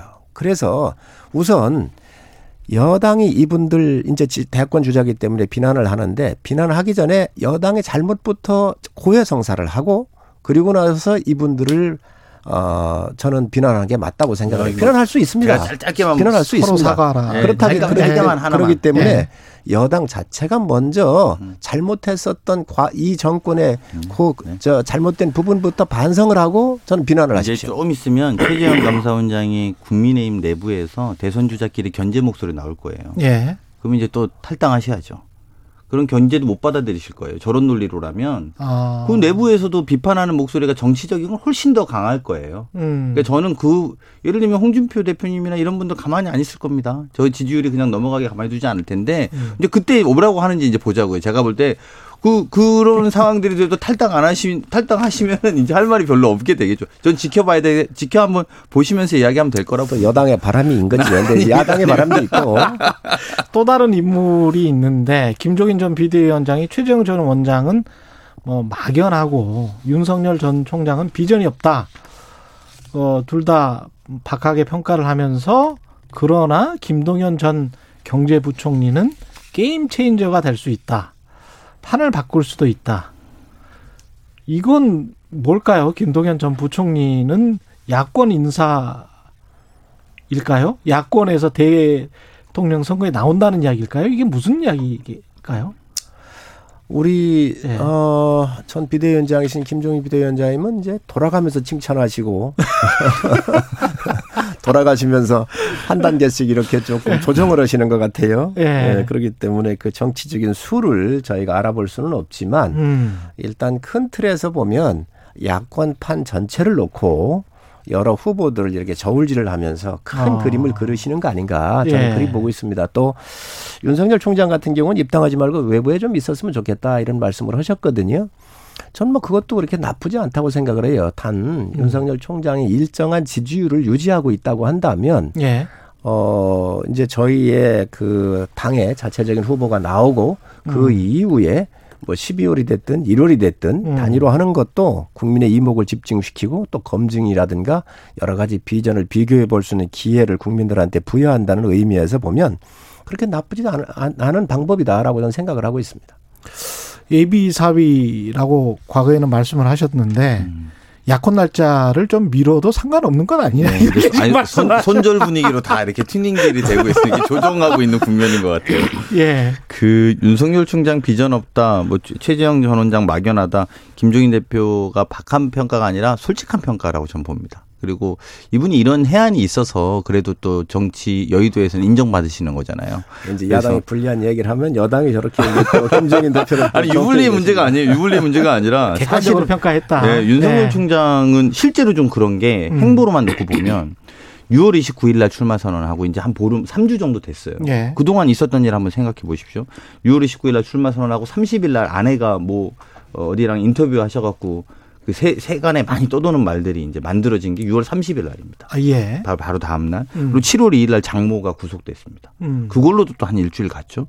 그리고 그 대변인이 7월 13일 날 물론 그건 그 전에 입건됐습니다. 그렇죠. 네. 13일 날부터 이제 이슈가 됐습니다.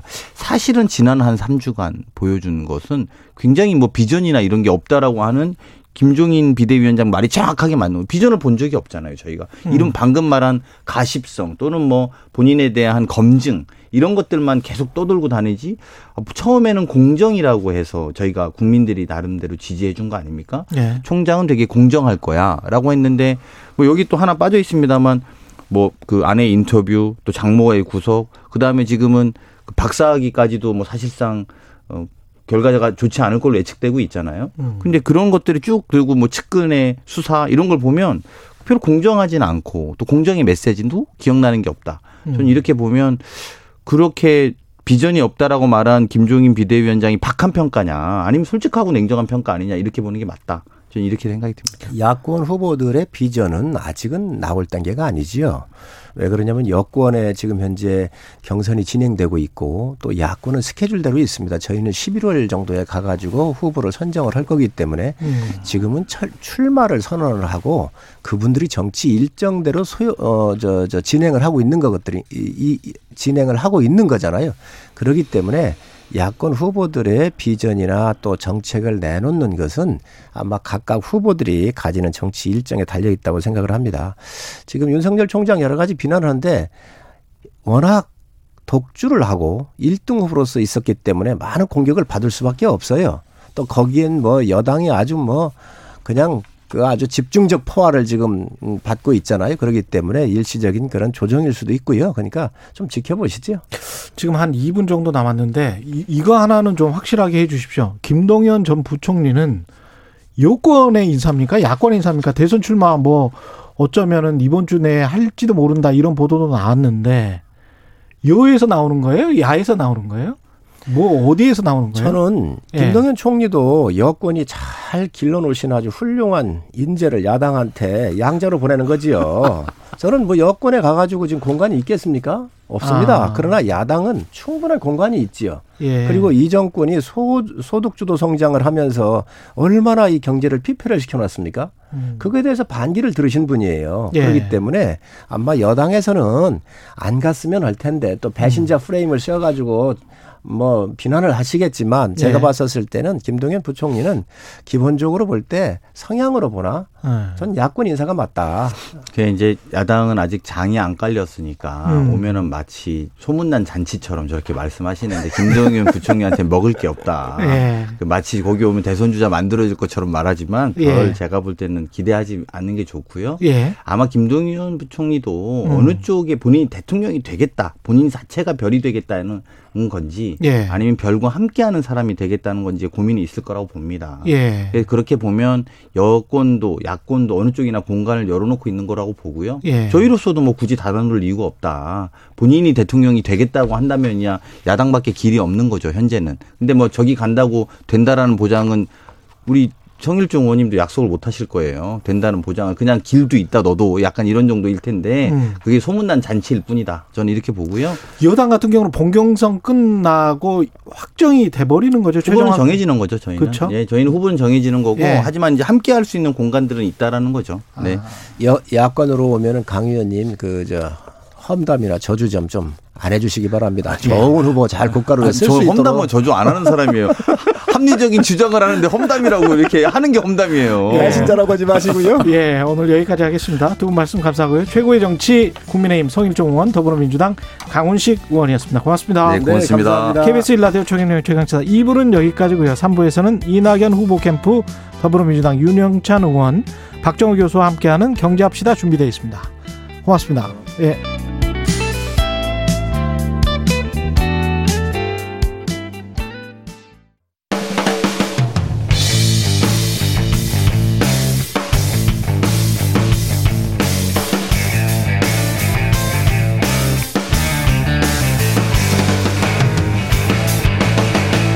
최경영의 최강 시사.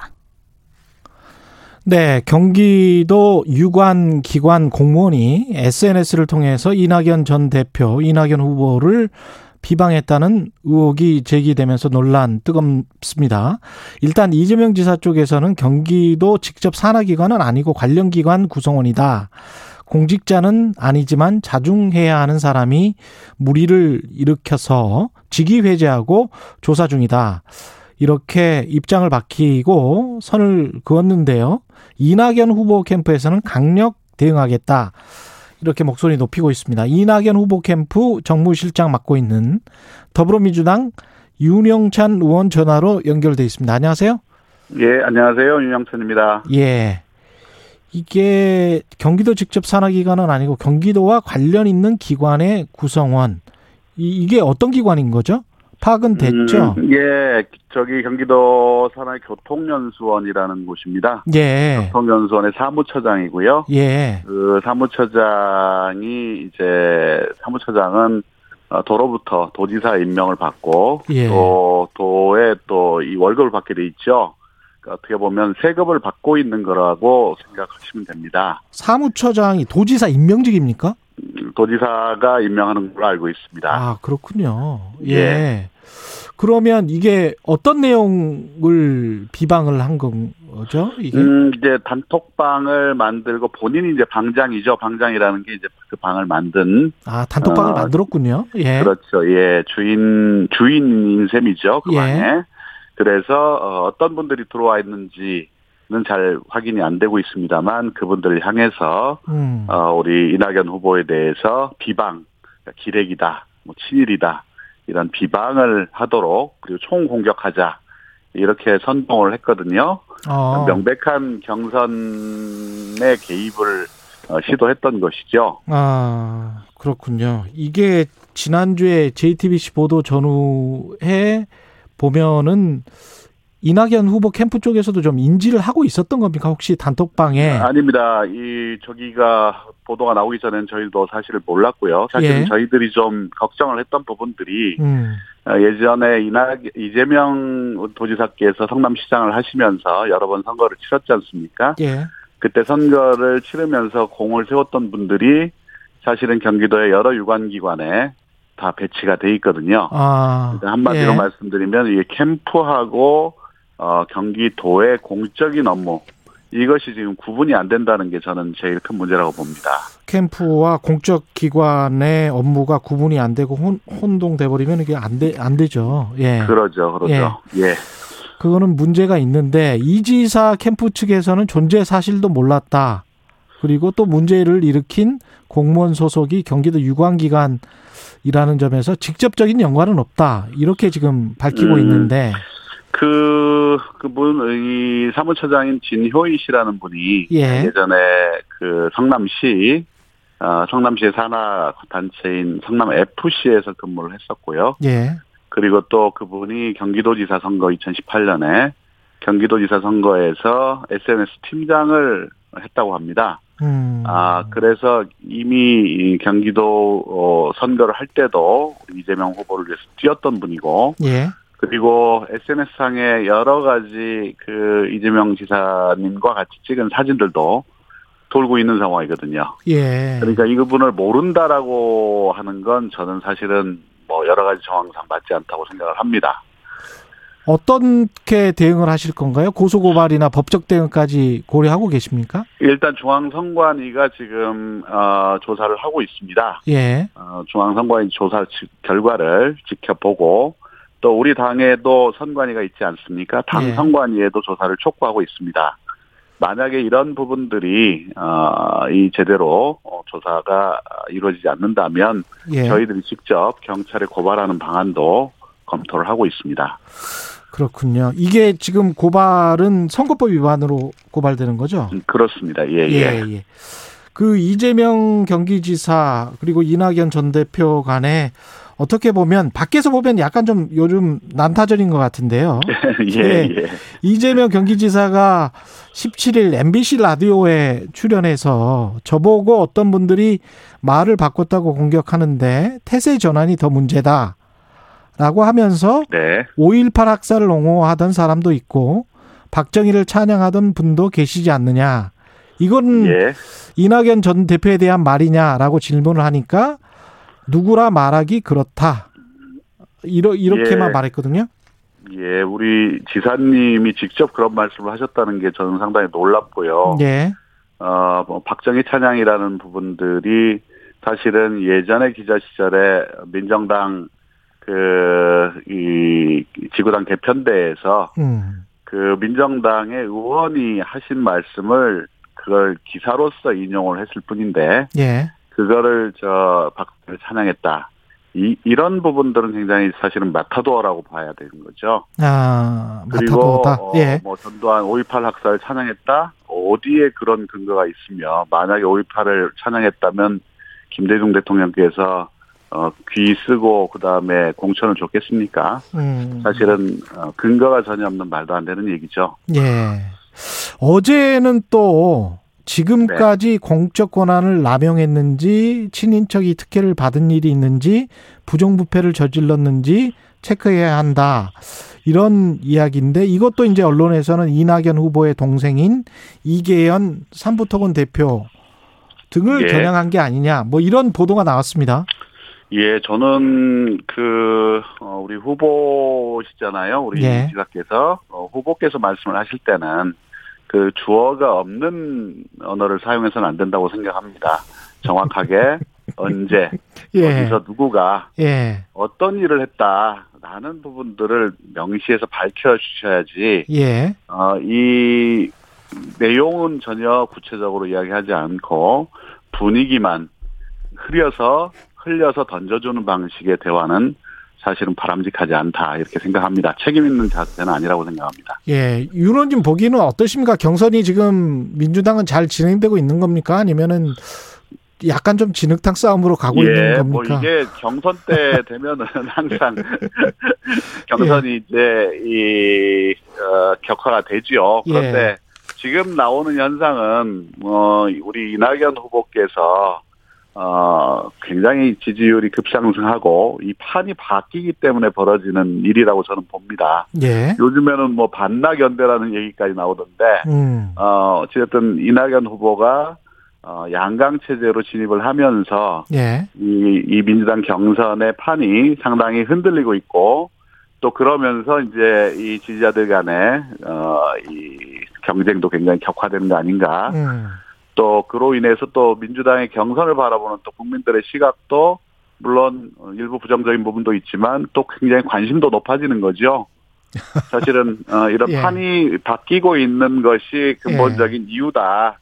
그리고 이낙연 후보의 상승이 음. 어, 바로 이런 이 여러 가지 견제를 만들어내고 있다라는 측면에서는 음. 어뭐 저희 캠프 자체 내에서는 그렇게 성 문제가 있다고 보지는 않습니다. 근데 이제 약간 좀 너무 네거티브로 가는 것이 아닌가라는 걱정, 우려, 비판도 있고요. 군필 예, 원팀 그렇습니다. 포스터 같은 경우는 어 이재명 지사가 노동자를 하면서 이게 팔이 그렇게 된 건데 그걸 가지고 군필 원팀 포스터를 그렇게 만든 건 좀 너무 하지 않았는가라는 예, 그런 지적도 있습니다. 뭐 저희가 예. 분명히 말씀드리고 싶은 건 음. 그건 캠프에서 제작한 게 아닙니다. 아 캠프에서 제작한 게 아니다. 예, 예. 선거의 유형이라는 건 이 캠프도 선거 운동을 하지만 지지자들도 같이 합니다. 사실은. 음. 근데 그분은 캠프의 이 요원이 아니세요. 아, 그리고 예. 본인의 한 당원으로서 본인의 의사 표현을 하는 겁니다. 근데 네. 이제 그 부분에 대해서 각 주자들이 어, 과민하게 대응을 하고 한다면 음. 사실은 지지자들은 전혀 의사표현을 하지 말라는 이야기 아닙니까? 음. 저는 지지자들은 자유롭게 의사표현을 해야 되고 예. 그것이 이 후보 캠프가 한 일이냐 아니냐라는 걸 명확히 구분을 해줘야 된다고 생각합니다. 예. 그런데 이제 그 부분을 이 지지자가 이 저 만든 이 게시물인데 그 게시물을 마치 캠프가 만든 것처럼 저는 이 공격을 하는 것은 온당치도 않고 바람직하지 음. 않다고 봅니다.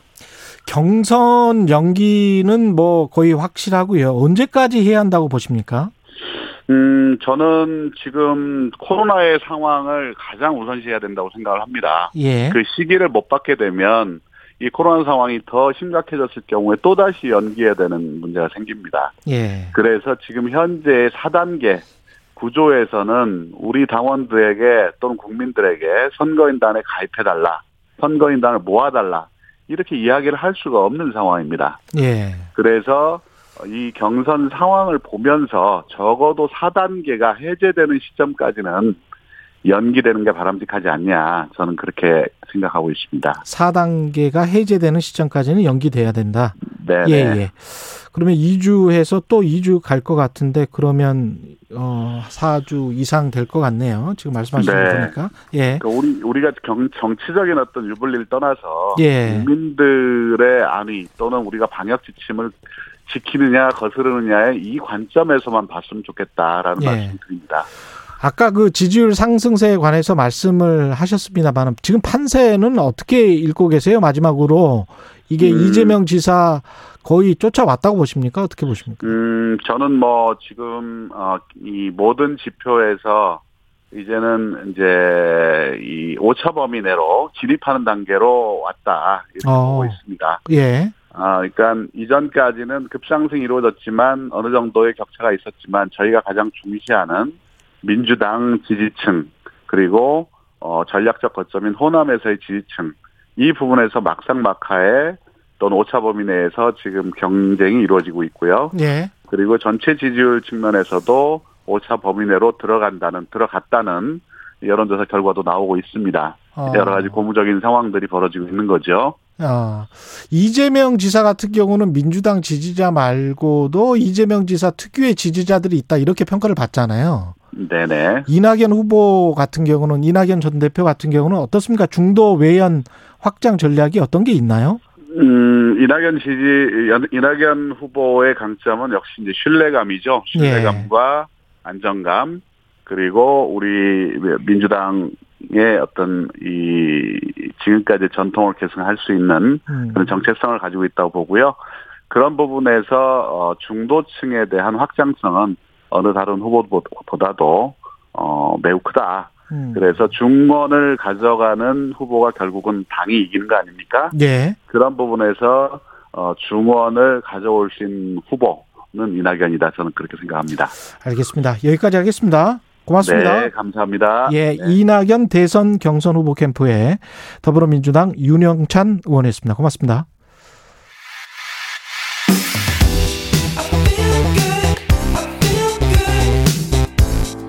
세상에 이익이 되는 방송. 최경영의 최강 시사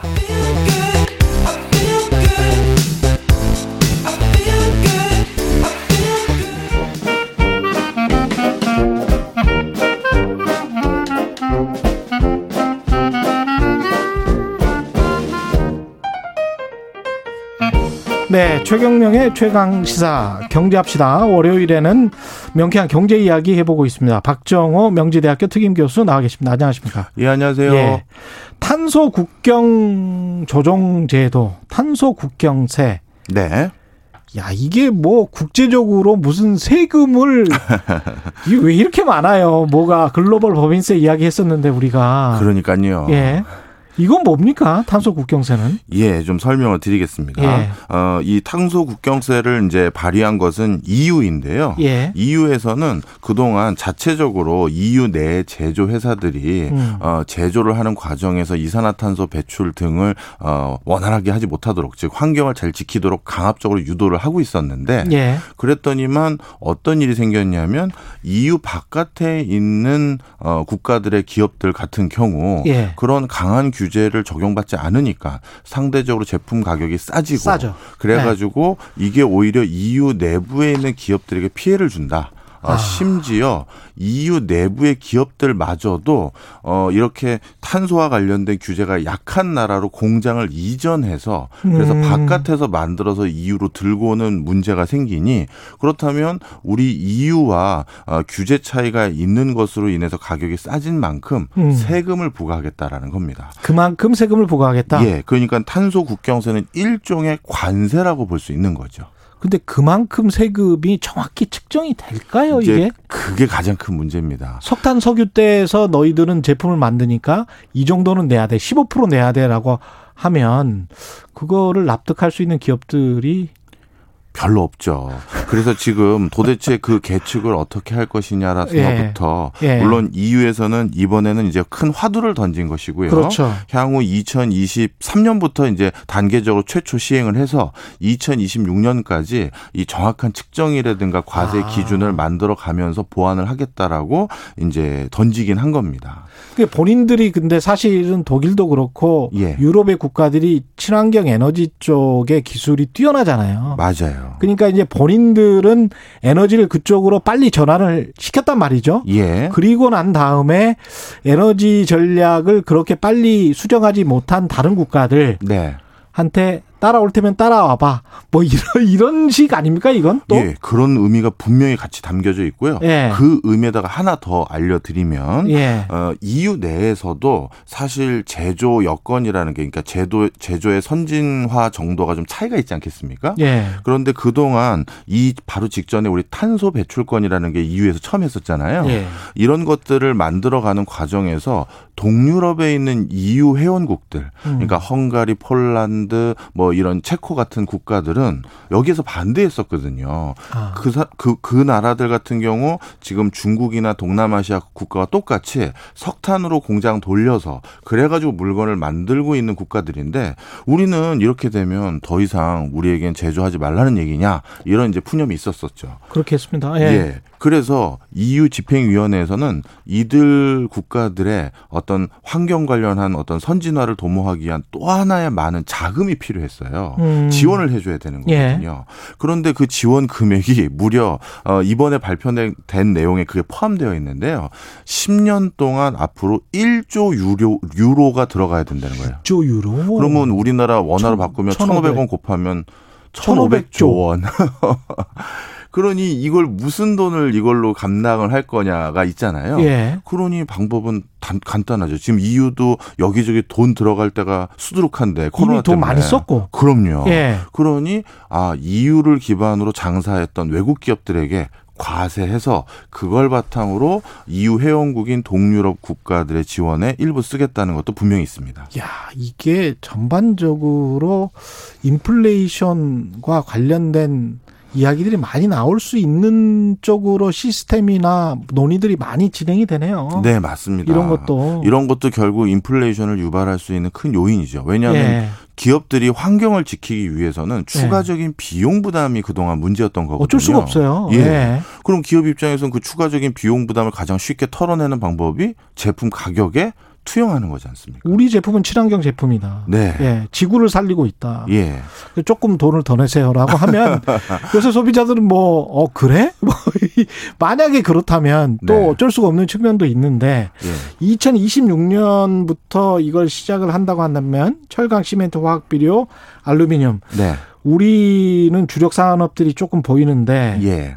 준비를 해야 되겠습니다. 예, 맞습니다. 그나마 조금은 다행인 게요. 네. 이제 우리나라 이제 여기에 오늘 어, 탄소 국경 조정세에 포함되어 있는 산업군들을 좀 보면요. 네. 시멘트, 철강, 알루미늄, 비료, 전기, 항공, 해운업 등이 직접적 관련이 되어 있는데요. 아. 근데 이 중에서 예. 다행히도 유럽에 우리가 직접적으로 수출 비중이 높은 산업군을 하나만 꼽으라면 철강이 한 철강 수출의 한 12% 정도가 유럽으로 가고요. 네. 다른 것들은 비교적 유럽과의 교역 규모가 작은 파트에 속합니다. 음. 그래서 아직까지는 외, 외, 어, 외관적으로는 예. 우리 철강하고 일부 어, 알루미늄 포함해서 이쪽 부분을 빼고는 시간 여유는 조금은 있어요. 예. 그런데 지금 EU의 집행위원회의 속도감이 생각보다 이 그 속도를 점점 올리고 있는 수준이거든요. 그렇죠. 속도만 올리는 게 아니라 적용 대상 범주에 들어가는 산업군을 점점 더 늘려갈 생각입니다. 음. 그렇게 되면 사실 우리에게도 직접적인 부담이 또 지워질 가능성이 멀지 않은 거라고 볼 수 있죠. 우리가 세계 철강 1위를 하는 업체들 뭐 그 포스코랄지 현대제철 아주 네. 세계적인 업체들인데 네. 이런 거 같은 경우는 어떻습니까? 유럽에 어느 정도 수출 물량을 하나요? 네. 우리나라 철강 수출의 정확히 한 12% 정도가 유럽으로 가는데요. 12%? 예, 12%. 예. 그러니까 뭐 우리 반도체나 이런 거에 비하면 않네. 양은 작아요. 예, 그런데 않네. 이제 이런 것들이 지금 어떻게 보면 EU에서 예. 한번 지금 발표된 건 일종의 간을 본 거라고 하시면 좋을 것 같아요. 예. 그러니까 우리가 이런 형태인데 하면서 뭐라고 했냐면 이번 11월 달에 기후 변화 협약이라는 게 회의가 있습니다. 유엔에서요. 예. 예. 이때 우리 EU는 이런 것 들로 이제 앞으로 갈 거니 음. 각 국가들이 여기에 대해서 아주 구체적인 답을 그때 해줬으면 좋겠다. 아, 그러니까 주로 G20에 해당되는 국가들이 큰 책임을 졌으면 좋겠다라는 것인데 음. 우리나라도 단순히 수동적으로 어 EU 저 EU의 지금 과세 형태 어, 부응하는 형태가 아니라 음. 어, 너희는 계획이 어떤지 좀 다 들어보자 이런 수준이기 때문에요. 예. 단순히 아 지금 직접적인 피해 규모가 적다라고 해서 안심할 상황은 아니죠. 그러니까 우리도 능동적으로 뭔가 해야 되는 거군요. 네 맞습니다. 예, 탄소 국경세를 뭐 받아들이지 않을 정도의 어떤 수준의 뭐 개혁을 해야 되는 거네요. 예. 예. 그래서 이게 비교하기 좋은 게 일본을 좀 비교하면 좋을 것 같은데요. 예. 사실 어 저한테 또 가장 질문을 요즘 많이 하는 내용이 음. 탄소 국경세하고 탄소 배출권 제도도 있고 음. 탄소 세도 있는데 음. 이게 각각 뭔 차이가 있느냐 이걸 예. 많이 물어보시더라고요. 예. 근데 이게 이제 탄소 세 같은 경우는 일본이 주로 하는 건데요. 좀 이걸 설명을 드리면 일단 탄소 배출권 제도라는 건 국가 단위로 탄소 배출을 관리하는 겁니다. 그러니까 음. 어떤 국가에 탄소를 배출할 수 있는 총량을 주고요. 예. 그 국가가 그 총량 아래서 어떤 기업들이 여러 활동을 할 때 탄소를 배출하고 싶으면 이제 탄소 배출권을 사서 예. 어, 그걸 가지고 더 많이 배출하거나 이렇게 하는 건데 예. 그 국가 내 국가 단위로 이걸 저 제도를 만들다 보니까 음. 어 무상할당이라는 게 있어요. 그러니까 탄소를 배출권을 사지 않더라도 네. 그 산업군의 그 기업들은 그냥 무상으로 탄소를 배출할 수 있도록 여지를 남겨준 제도가 있습니다. 기본 이 정도는 배출할 수 있다. 네. 예. 그러다 보니까 이게 실질적으로 실효성이 많이 떨어진다라고 EU에서는 이번에 판단을 한 거죠.